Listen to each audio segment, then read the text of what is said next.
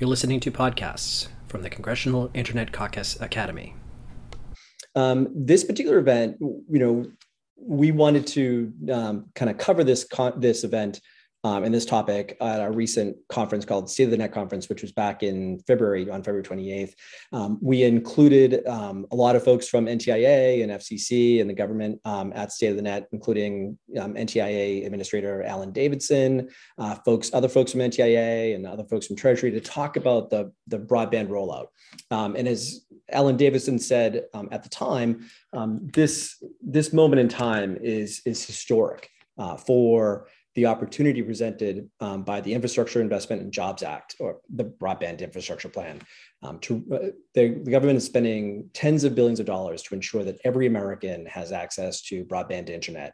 In I've been working in telecommunications and internet policy since I was in law school, and in my my entire career, I am most excited about this moment in time where we have the opportunity as a nation to make sure that everybody has access to broadband internet. And the pandemic has really shown us that the internet is extremely important for career, for education, for everything, the things we've been talking about forever. I think the pandemic kind of brought it into, into stark focus about how important the internet is. And it's amazing that we have this opportunity to spend tens of billions of dollars in the next couple of years to to close this gap and to make sure that every American finally has a broadband internet. However, um, as I was preparing for State of the Net, um, I read a paper called "The Global Semiconductor Shortage: Impact on U.S. Broadband and Recommendations for Policymakers," which su- suggested that supply chain was going to be a major problem in the rollout of the Broadband Infrastructure Plan or the Infrastructure Investment and Jobs Act or the IIJA. And that was a little bit depressing. Um, and as I read more about it, I got even more depressed because my entire career I worked in internet policy and I've never ever had to deal with supply chain issues um, as, a, as an issue for me. Um, and I was grateful for that. Um, when you do internet policy, the kind of bits flow around the world and flow into our homes.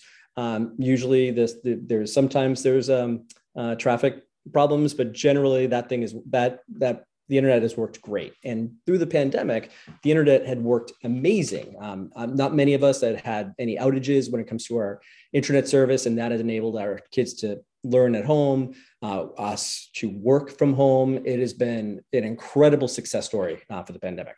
But physical goods and atoms, not bits, um, have tr- problems when it comes to supply chain, and that's what we wanted to talk about today because that those supply chain issues will affect how we roll out broadband um, to the places in America that don't have them. And um, so two of the two of the issues that you know we have that are presented to us are uh, chips, which are semiconductor chips, and fiber or glass. So we're calling it a, this event chips and glass. Um, so we wanted to kind of talk about the, supply chain problems when it comes to those particular types of, um, of things that go into um, broadband infrastructure. And um, we assembled a few folks today. Let me just start off by saying um, this is an all male panel. And um, normally we don't do all male panels, and I apologize for that, but we put together this pretty quickly. And that's how it turned out. And I will endeavor to do better in the in the future. So I wanted to acknowledge that up, up front. Um, but let me just introduce you to our speakers that we have. It's um, uh, first is uh, Dileep uh, Srihari, from, who's the senior policy counselor for Access Partnership, and um, Dileep was the co-author of that that paper that I read, the Global Semiconductor Shortage: Impact on U.S. Broadband and Recommendations for Policymaker. And I think we tweeted that out just now. Um, so if you go to uh, the Twitter account at NetCaucusAC, um, it should be um, on there and you can download it and read it. It's really, really good. And, and Dileep will be talking about that a bit later. We also have Patrick Lozada, who's the Director of Global Policy from the Telecommunications Industry Association, and Gary Bolton, who stepped in at the last minute for Jordan from um, Jordan. Uh, from, Gary is the President and CEO of the Fiber Broadband Association. So let me just kind of get things going by asking Patrick, um, who works for TIA to kind of like talk a little bit more broadly about the, the challenges for supply chain when it comes to rolling out the broadband infrastructure plan. Absolutely. Happy to talk about that. And thank you, Tim. So, my name is Patrick Lozada, and I'm Director of Global Policy at the Telecommunications Industry Association. TIA represents the global manufacturers and suppliers of telecommunications equipment and services. So that's, you know, from the fiber in the ground to the satellites in orbit. Our members are the ones who are really building a lot of the equipment that makes the broadband infrastructure possible.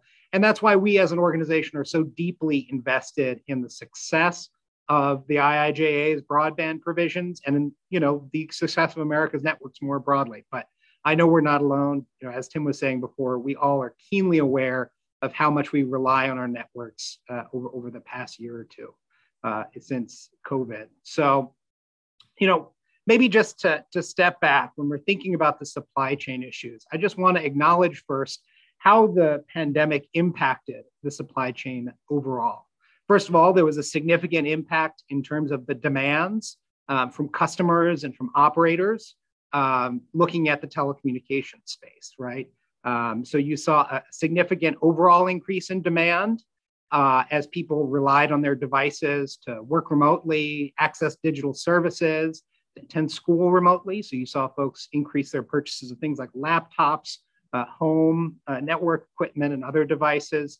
And at the same time, you saw de- significant unexpected decreases in demand for other progress, uh, products, such as uh, enterprise equipment, right? If you're not in the office, uh, your office might not need to be building out a lot of that enterprise side network equipment. And so, you know, you see a lot of chaos in terms of what companies had been expected to produce and then what they needed to pivot and, and make for, for the home. And then on top of that, you have real impacts uh, and, and, and, crises in some parts of the supply chain as a combination of, of COVID and, and a number of unforeseen factors impacted the ability of manufacturers to continue to supply key parts of, of broadband products. Uh, you know, Dileep is going to talk about chips later, but chips are, are a big part of that. Um, there are a range of things, including natural disasters, um, interruptions in transportation due to COVID, workforce uh, issues, um, and uh, you know changes uh, in demand that caused the overall supply of chips and the ability to get them to shrink precipitously. And while we've heard this a lot uh, about the auto sector, I don't mean shrink in terms of overall terms, but relative to the overall demand, right? Um, although factories were working at you know 110% of the time, um, you saw uh, the, the demand increase significantly. And while we've heard about this as an autos story, autos is really just a small part of this picture. They're about 7% of overall demand. Telecommunications is about 50% of overall demand. And so you can imagine the impact on the availability of telecommunications product is significant. Uh, you also saw some impacts on the optical fiber side, um, as I'm sure Gary's going to talk about later you know, uh, groups like US Telecom were reporting uh, one to two year uh, product uh, uh, wait times for, for optical fiber. And so as companies were at the same time expanding networks, expanding access, there was a period where there was significant delays in the ability to get these products. Now I understand some of this is being addressed and, and certainly uh, we want Congress to do more on, on the chips front, but um, this sort of tsunami of supply and demand has put a real uh, pinch on uh, the folks who are building the network equipment and our ability to stay connected. So let me let me just uh, build on that. I think um, uh, you, Patrick, you had mentioned that um, the internet had done extremely well during the pandemic, um, and you know we were super hopeful that now that the broad, you know, for the people that had broadband, it performed really, really well. I mean, it, there's a lot of folks that um, have done studies on this, and maybe in an uh, upcoming event, we'll talk about um, how the network had performed during the pandemic, because I think it's a really amazing story. Um, and the idea that for we were going to be able to use the infrastructure bill to get broadband to the people who hadn't had it before um, and what a terrible time you know this this happens in the supply chain when we're on the cusp of actually closing the digital divide which is something you know, when I first started working in the space, there was a discussion of um, Larry Irving from NTIA had coined the term uh, the digital divide. And, you know, we've been doing this for like 20 something, 25 years. And now, now we have this opportunity and what a terrible time. So let me just ask Dileep, I mean, what a terrible time. Um, and can you expand more on what Patrick said about chips and what type of chips are these? I mean, are these these are chips that um, crypto miners are using? Uh, these like high end gamers are these these the chips, or or what what type of chips are they, and how do they apply to how how do they different from other types of chips? Thanks, Tim. Uh, really appreciate the opportunity to speak. Again, my name is Dileep Srihari, um, and I'm with Access Partnership, a, a, global tech policy consulting firm. And uh, we did the paper, as Tim mentioned a few months ago, on the impacts of the chip shortage on the broadband sector. And Tim, I think it's a great um, first question to ask what types of chips are these? Um, so when people think about chips, they often think about you know the the big fancy digital CPUs that are at the very core of your laptop or your desktop or or your mobile uh, device. Um, you know these are hundreds of dollars um, made by leading companies. You know the Intels, Qualcomm's, uh, you know AMD's of the world. Um, these these digital CPUs, um, but in reality uh, most of the chips that devices use, uh, certainly in telecom, but in many other sectors as well, are actually um, you know much smaller, typically you know dedicated single-purpose or specialty type of chips. For example, if you're building, say, a cable modem to install broadband service in someone's home, um, that yes, there may be a central CPU chip in there, but there's also going to be um, radio frequency chips. There's going to be a Wi-Fi chip potentially. There's going to be a chip for the interface with the actual coaxial cable that comes in. There may be a Bluetooth chip that that goes in there. There's another chip for the Ethernet controller on the back of the device. And, and these are sort of, you know, more specialty single purpose kind of chips. They're often not necessarily using the cutting edge state of the art, you know, three gigahertz CPU type of technologies. They're usually normally cheaper. You might be able to buy these parts for a couple of bucks uh, on the market. Um, but that is where we're seeing uh, a real impact in terms of supply chain shortage. And so this is why it's it's not just sort of you know when we think of chips, it's not just your the the core of your phone or your device. It's all of these sort of industrial automotive applications, but but also yeah, you know broadband applications, building cable modems, building routers, these kinds of kinds of devices where we've had this impact. And it's not so much necessarily that the U.S. is not you know leading on the technology there. It's just that a lot of the manufacturing of these chips over the past uh, few decades has moved overseas, uh, especially to Asia. So as we think about solving the supply chain crunch, we yes, it's important to maintain technology technological leadership on the cutting edge stuff, but it's also important to solve the broader supply chain issues, especially on these you know single purpose specialty kinds of chips that are really important to the telecom spectrum, uh, sector in particular. So we'll come back to like what um, what legislation there's in Congress that affects chips and things like that. What the marketplace. Um, we'll get into more of the marketplace later, but um, let me just go to to Gary um, to talk about you know the the holdup when it comes to fiber and and um, uh, how how the marketplace is is being um, uh, influenced by supply chain shortages and how what that means for broadband rollout in the in the plan on with regard to fiber. Hey, thanks, Tim. I appreciate it. I'm Gary Bolton. I'm the president and CEO of the Fiber Broadband Association. And for those not familiar with Fiber Broadband Association, we're the largest association dedicated to all fiber um, optic broadband. And, um, you know, we represent the not about 52% of our members are service providers. So those are from the big service providers down to um, rural um, providers as well as municipalities, electric co-ops, and so forth. And then the other half of our membership is on the supply side. So that's from the fiber manufacturers, the electronic manufacturers, the deployment specialists, consulting engineers. Um, so we have the full ecosystem, which kind of differentiates us from other associations. And so what we're really focused is on digital equity, and we're really excited about the infrastructure um, IIJA and you know this once in a generation opportunity to be able to get this deployed. And we're really zeroing in on the BEAD aspect of that. That's the, as Tim mentioned, that's the NTI's $42.45 billion um, infrastructure bill and an infrastructure program. And you know, if you haven't seen our playbook, there's a copy that we put out to all the state broadband offices to really be able to help accelerate the availability of getting fiber to all Americans. And so when we look at it from the entire ecosystem, there's really three components on supply side that um, we're looking at. And so first is um, supply chain on fiber. The second is, uh, as Dileep mentioned, chips. And the third is the human component, and that's workforce. So let me kind of hit those um, one by one. So if I start off with just looking at, at fiber, um, we're actually in pretty good shape. You know, the actual production of glass um, last year, um, there was about 72 million miles of demand in the US for fiber, and our domestic suppliers delivered 109 million miles of supply. So we had a 34% surplus, And so we actually exported 37 million miles of fiber. Um, so our domestic suppliers can focus that um, surplus more domestic use. And so the real key is um, having consistency and visibility because um, you know we've seen you know as we have um, this infrastructure money, so not just infrastructure, but you know you take um, CARES and ARPA and RDOF and infrastructure, you put all that together, and we're going from a federal subsidy run rate of about $4 billion a year to next year we'll be up to about $30 billion. So we're seeing a significant increase in the amount of um, federal subsidies. And then on top of that, there's a lot of attractive private capital.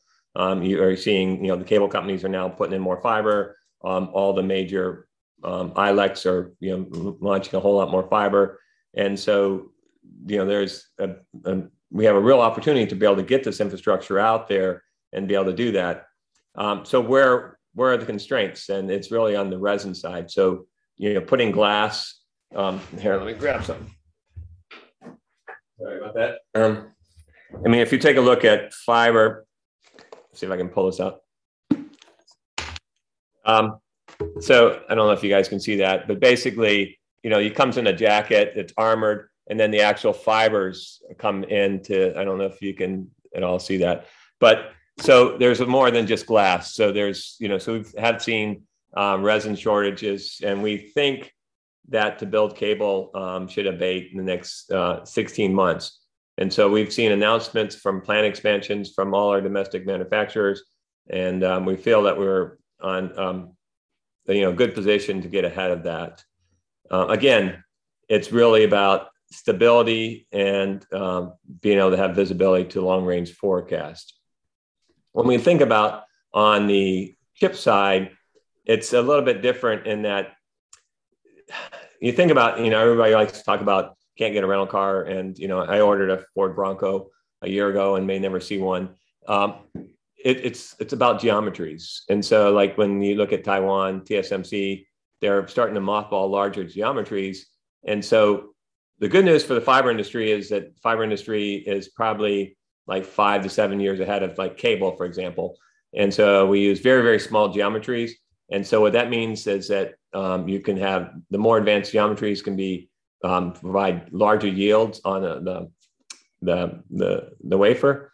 And so um, you can be able to get a better yield.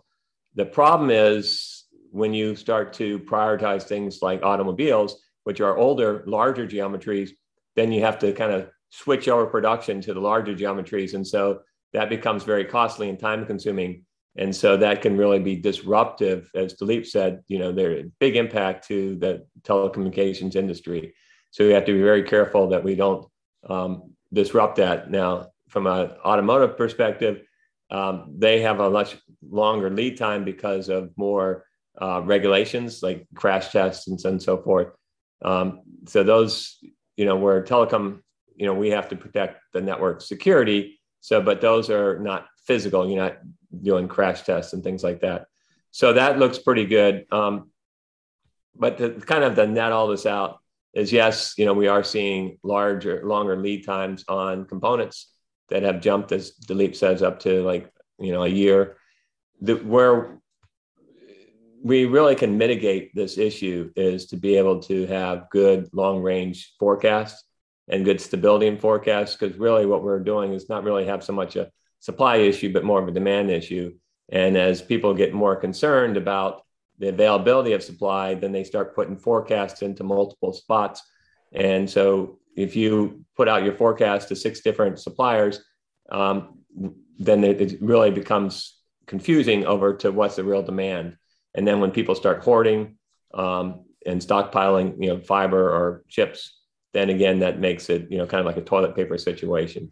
Um, well, let me let me just go to um, uh, and to Patrick and talk about that timeline, right? Like, I think one of the things that concerns me is that yeah, there's a timeline that NTIA and FCC have to get this out, right? And you know, normally I wouldn't care um, about supply chain issues. I just don't care that much about it.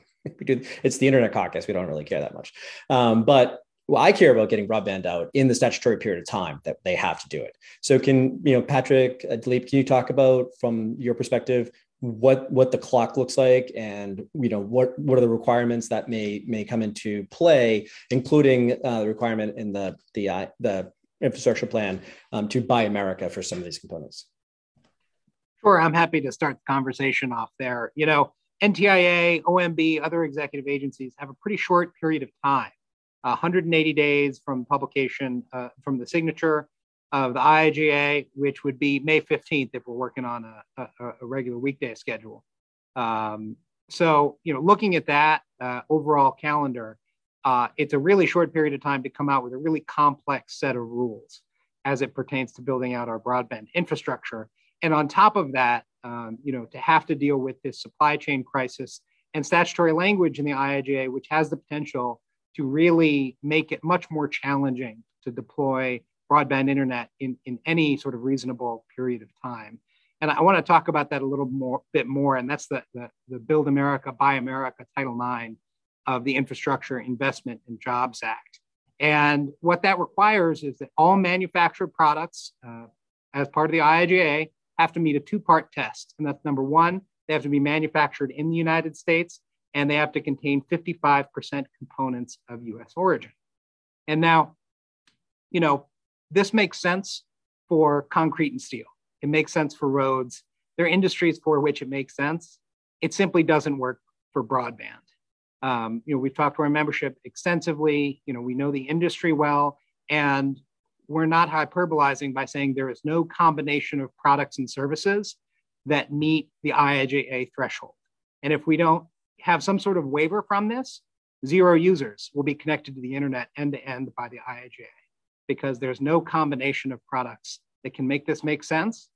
And there is no way to reshore the supply chain in as short of a time as the law asks us to do and connect users to the internet. Um, partly, you know, you don't need to listen or trust me on this. Actually, the federal government itself has been saying this in reports that it's put out over the last few months. Um, according to the uh, su- supply chain reports on semiconductors and the ICT supply chain, 0% of leading edge semiconductors for 5G come from the United States. 90% of macro radio components are sourced from Asia specifically. And there's an extremely limited domestic capacity for things like printed circuit boards, printed circuit assemblies, and other products. And so you're in a situation where companies don't even have control necessarily over those elements of the supply chain, right? They're sourced from suppliers. They can't move those overnight. And it takes between three to five years to build something like a fab in the US. And when you're looking at a lot of these components, uh, the number one source of value when you're breaking it down from a Buy America perspective is the chips. It's the majority of the value across a number of parts of the supply chain. And so we're stuck between a rock and a hard place. It's going to need to happen for us to have some kind of waiver to do anything at all. Uh, Dileep, can you can you talk? I mean, uh, Gary Gary's sitting there waiting for his Ford Bronco to arrive, um, but you know, and I I really empathize with him. Um, I feel for him, um, but um, you know, we're there are people waiting in America waiting for um, uh, broadband um, through this plan. Can you kind of maybe elaborate on the timeline and also kind of build off what Patrick said uh, when it comes to you know the shortages and when it comes to chips and Buy American things like that? Yeah, well, first of all, I agree with um, everything Patrick said. Um, just to you know amplify some of these points, I mean, I think uh, the CEO of Cisco was publicly reported as saying their their chip issues were expected to continue into 2023.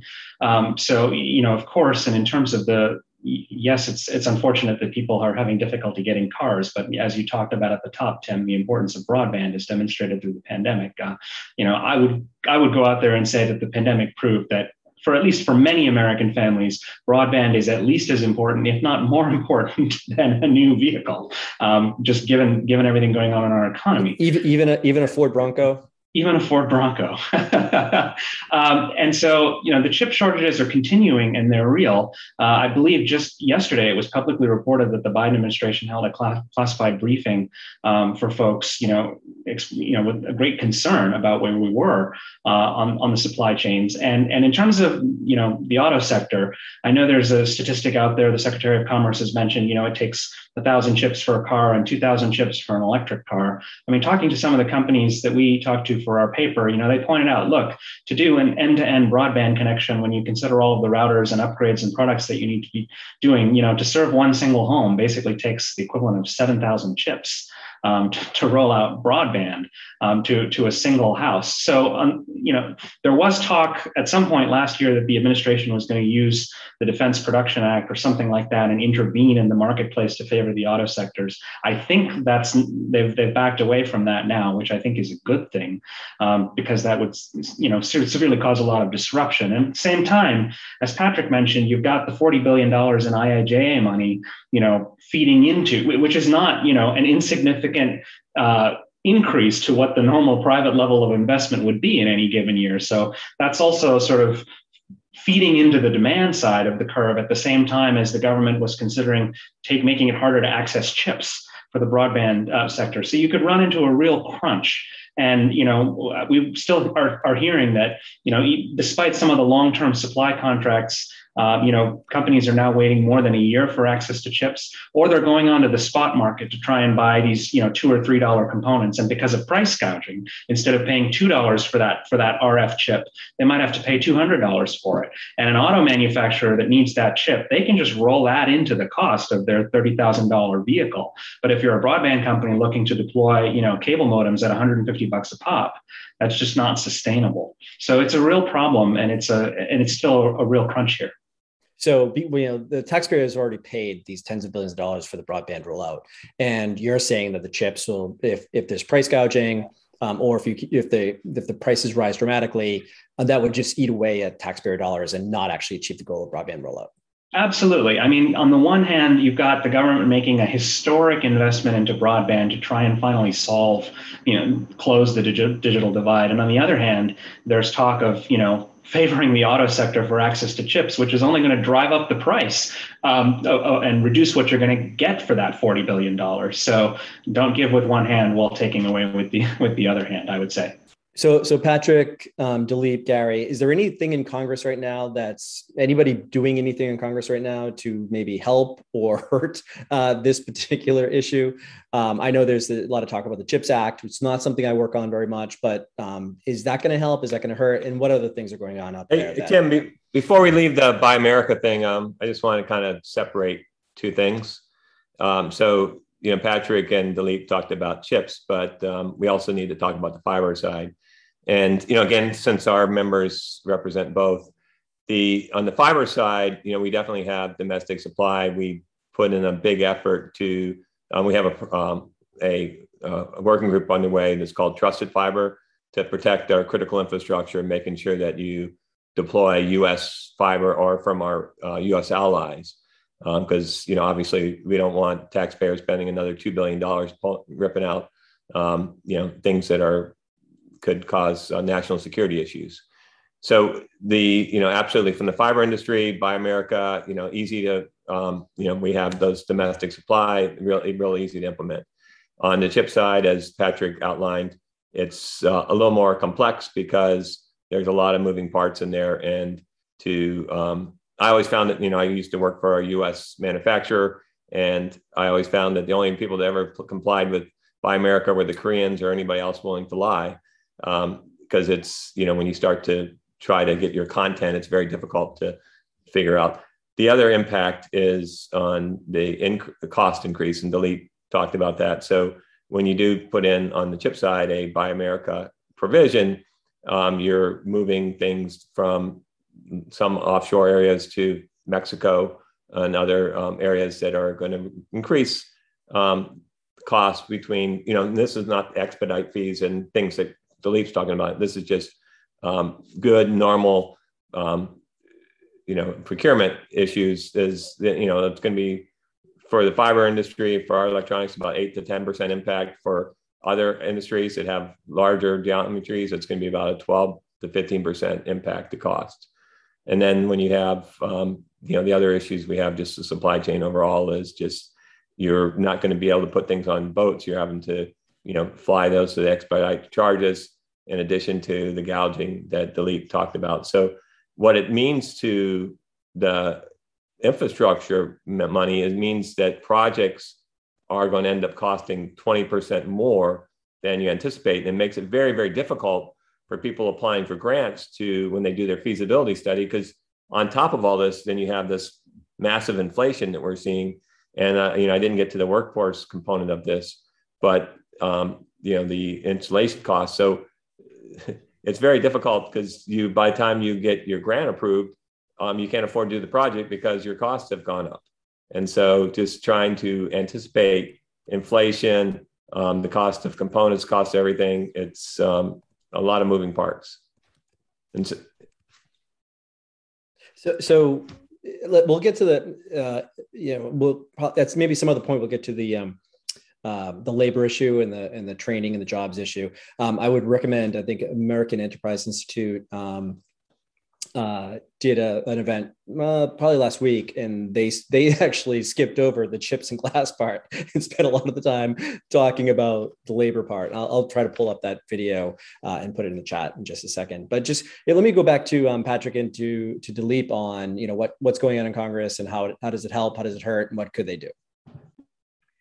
Absolutely, I'm I'm happy to take a first crack at that. Um, you know uh, you know, certainly in the context of the USICA America Competes uh, conference, um, there's some really important legislation in there. I think number one is the, the CHIPS Act, um, but I don't think the CHIPS Act is enough. And I don't think that's discussed about enough. You know, the extent to which Asia, uh, you know, countries and EMEA elsewhere provide subsidies for domestic industry is even in consideration of the CHIPS Act significantly beyond what the US would spend. And so we need to make ambitious investments in this area. That means not just funding the Chips for America um, Act, it, it also means funding the FABS Act, which provides an additional tax credit for US manufacturing of, of chips and ensuring that we have a, a, clean bill. You know, folks have been trying to, to toss in unrelated stuff, asking for things like nationalization or production along specific nodes to, to suit the auto sector. Um, I, I, don't think that's the best approach, um, and that's not going to help broadband. Um, but um, another thing is, um, you know, ensuring that we have sufficient funding for rip and replace. Um, as you may know, the U.S. took vitally needed action to remove equipment from Huawei ZTE that poses a national security threat to the United States. but uh, it turns out, after going back and assessing the amount of uh, equipment that is in U.S. networks, the amount of money that we set aside wasn't enough. And so uh, we need to ensure that companies have enough money to, to take security seriously. Uh, and, and we can't let rural, um, unserved communities uh, and operators in those communities go bankrupt um, while at the same time we're trying to connect more people to the internet. Uh? Yeah, when it comes to broadband and chips, I would say number one, do no harm. And if you're um, intervening in, in the industrial marketplace as a government to favor the auto sector, that would probably be harmful, as I've discussed, to broadband. So think very carefully before doing that um, or not at all. Um, number two, fully endorse um, what Patrick said about the CHIPS Act, although I think everyone realizes that that's a little bit more of a long term play. Um, and, and won't necessarily help us like right immediately in the, in the next months uh, as we're dealing with this. Number three, to the extent that there is um, actual price gouging going on um, in some in the spot marketplace for some of these um, specialty chips and components, that is maybe something where the government could look to make sure that you know price gouging um, is not uh, happening. Um, and uh, and number four, as the CHIPS Act is being implemented, uh, it's just important that um, folks on the Hill and in the and in the administration just keep an eye not just on the overall numbers of chips, but the types of chips and the types of applications um, that they're being used for, because it's not it's not sort of a one size fits all. There's a difference between these cutting edge digital CPUs and these specialty chips that are needed for more commonplace applications in industry or or in broadband. So just be sure to, you know, I would tell members of Congress to just keep asking questions and making sure that, you know, oh, are, are all of these sectors, you know, having their needs met uh, in terms of the flow of chips? Because it's not really a one size fits all kind of problem. Dileep, can you talk to Dileep a little bit about what is the what is the timeline for actually rolling out broadband and and how quickly do they have to act on chips? Um, well, I, I, think you know clearly immediate action on the CHIPS Act will help. Um, wh- where it will help, I will say, is that um, a lot of the procurements that broadband companies do for their equipment, and in turn that their equipment vendors do for chips, those procurement cycles are normally set, you know, two three years in advance. So, you know, if we're going to try and tackle this problem both in the short term and the long term, it's sort of imperative for Congress to act right now to make sure that the CHIPS Act um, gets funded. Uh, I think I think we're still going to be facing you know some crunch here because the IIJA timelines are so uh, are so aggressive. But I think you know the, the, the fast action by Congress there would help. And Gary, do you have any um, do you have anything to add to Patrick's comment about rip and replace? Um, not really on rip and replace. I mean, obviously, we don't want to um, make bad decisions, and that's why you know having a using trusted fiber is very important to you know make sure that we because right now when you think about um, you know Asia, China is largely served um, with China, and so they have a huge surplus, and so it's very easy for gray market and things to come in. Um, you know, when you go through some distributor, you don't really know the source, and so being able to identify where um, fiber has been made, it's been ethically produced and um, ethically priced, and so forth, is really important. Um, the other part, I think, that's you know just overall is on legislation is you know we have the new Office of Manufacturing Security and Resiliency, um, you know coordination with industry stakeholders to uh, make sure that we identify you know vulnerabilities and gaps that could disrupt you know critical goods so like in the fiber industry, you know, that's, I mentioned resin is really important. So those resins, gases like D4 and helium, and just a range of metals that are needed for optical communication supply chain is, is really important to, um, you know, so the focus on. Um, but at the end of the day too, you know, what we're seeing is some states looking at, you know, how do they um, put in forecast and be able to secure supplies, you know, kind of their own arsenal we got to be really careful that we don't create this demand problem. So, you know, the more stability and long range visibility, because it's not a big issue to have a 52 week lead time if you've planned for that and you put your, your forecast in. So, what we see is a lot of small providers are able to have fiber when they need it because as you know, they work with a consulting engineer as they do the feasibility study, they map out exactly how much fiber they need. They put the order in so that by the time they're ready to put fiber in the ground, it's been 52 weeks and they have it. And so, you know, having that long range visibility. So things that, um, you know, an easy thing that, that um, Congress could do is to just make all the infrastructure money, you know, for fiber and not get into, you know, uh, complexities of what is it going to be because you know, we're talking about infrastructure. And so wireless needs fiber, everybody needs fiber. That's kind of a no brainer. And that gives better visibility to ramp up more production because is if the suppliers know exactly how much they need to build, they can invest in, in increasing their facilities. You know, we saw $300 million investment last year in um, domestic manufacturing of fiber, and we can continue to see an uplift in that investment. Well, I promised everybody we'd be done in about 40 minutes. Um, let me just, if I can, just go to Patrick and to Dileep, just give some final thoughts on, on, on this topic.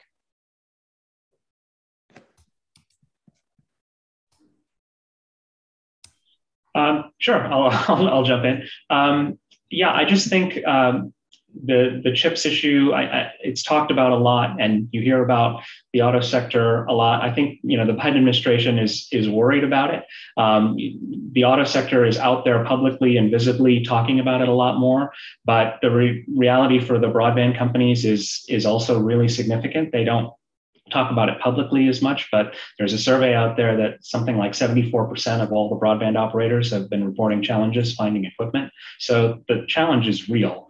Um, and you know, before reacting too quickly to what one industry sector is saying, I just think that everyone um, in Congress should take a deep breath and understand the holistic impact of some of these um, policies, especially on on broadband, which has really proven its worth. And and we all we all inter- understand intuitively now after the pandemic and two years of people, um, you know, working from home and going to school and getting telehealth from home. We all intuitively understand the the, the vital importance of broadband now. So I think that would just be my closing message. Patrick? Absolutely. Um, you know, this is a once in a generation opportunity to connect Americans to the internet, and it is imperative that we get it right. And to do that, the reality is, is that we're going to need some form of waiver from these requirements for the short term, uh, specifically the Buy America requirements. And that's just the threshold issue. If there's no waiver, um, then there's going to be a basic lack of opportunity to source products that go into broadband networks. In the longer term, we need to think about smart ways to re-incentivize manufacturing in the United States. You know, if a, if a content threshold doesn't work, how can we think about what parts of the supply chain we really need here? What is the highest value to American workers? And what, what puts the most people uh, in, in, in, the most productive and remunerative positions? Um, and we think that by taking that uh, short-term approach of getting a waiver and strategizing in the long term, how do we have a CHIPS uh, Act for the telecom industry so we can build more here? Um, I think that may be a productive way to think about this challenge and invest both in our connectivity and in our manufacturing capacity. Uh, thank you. Um, I did mention, um, Gary had brought up um, the labor issue. Um, I linked in the in the chat to the American Enterprise Institute event uh, with Deb, Senator Fischer, um, and Ajit Pai moderated it. And towards the end, they have a pretty long discussion of, of labor. Um, normally, I don't address supply chain issues from the Congressional Internet Caucus perspective. I certainly usually don't get into labor that much. Um, I'm way out of my depth today, but um, I wanted to thank you know all of you, and again to to quote Alan Davidson from the um, the Net conference a few weeks ago. Um, this is a historic opportunity. I think Patrick um, mentioned that as well. This is an incredible opportunity. The money has already been allocated, and we need to make this happen. So um, I want to thank Gary, Patrick, and, and Dileep uh, for your time. I want to thank the Congressional Internet Caucus uh, co-chairs, Congresswoman Anna Eshoo, Congressman Mike, Michael McCaul, Senators Patrick Leahy and John Thune. Um, thank everybody for, for joining. We'll have this video up on YouTube very shortly um, after it's done streaming, and then we'll, we'll get this out so you can watch it again and with the transcript. So um, thanks everybody, and, and that's our event today. Thank you. Thank you.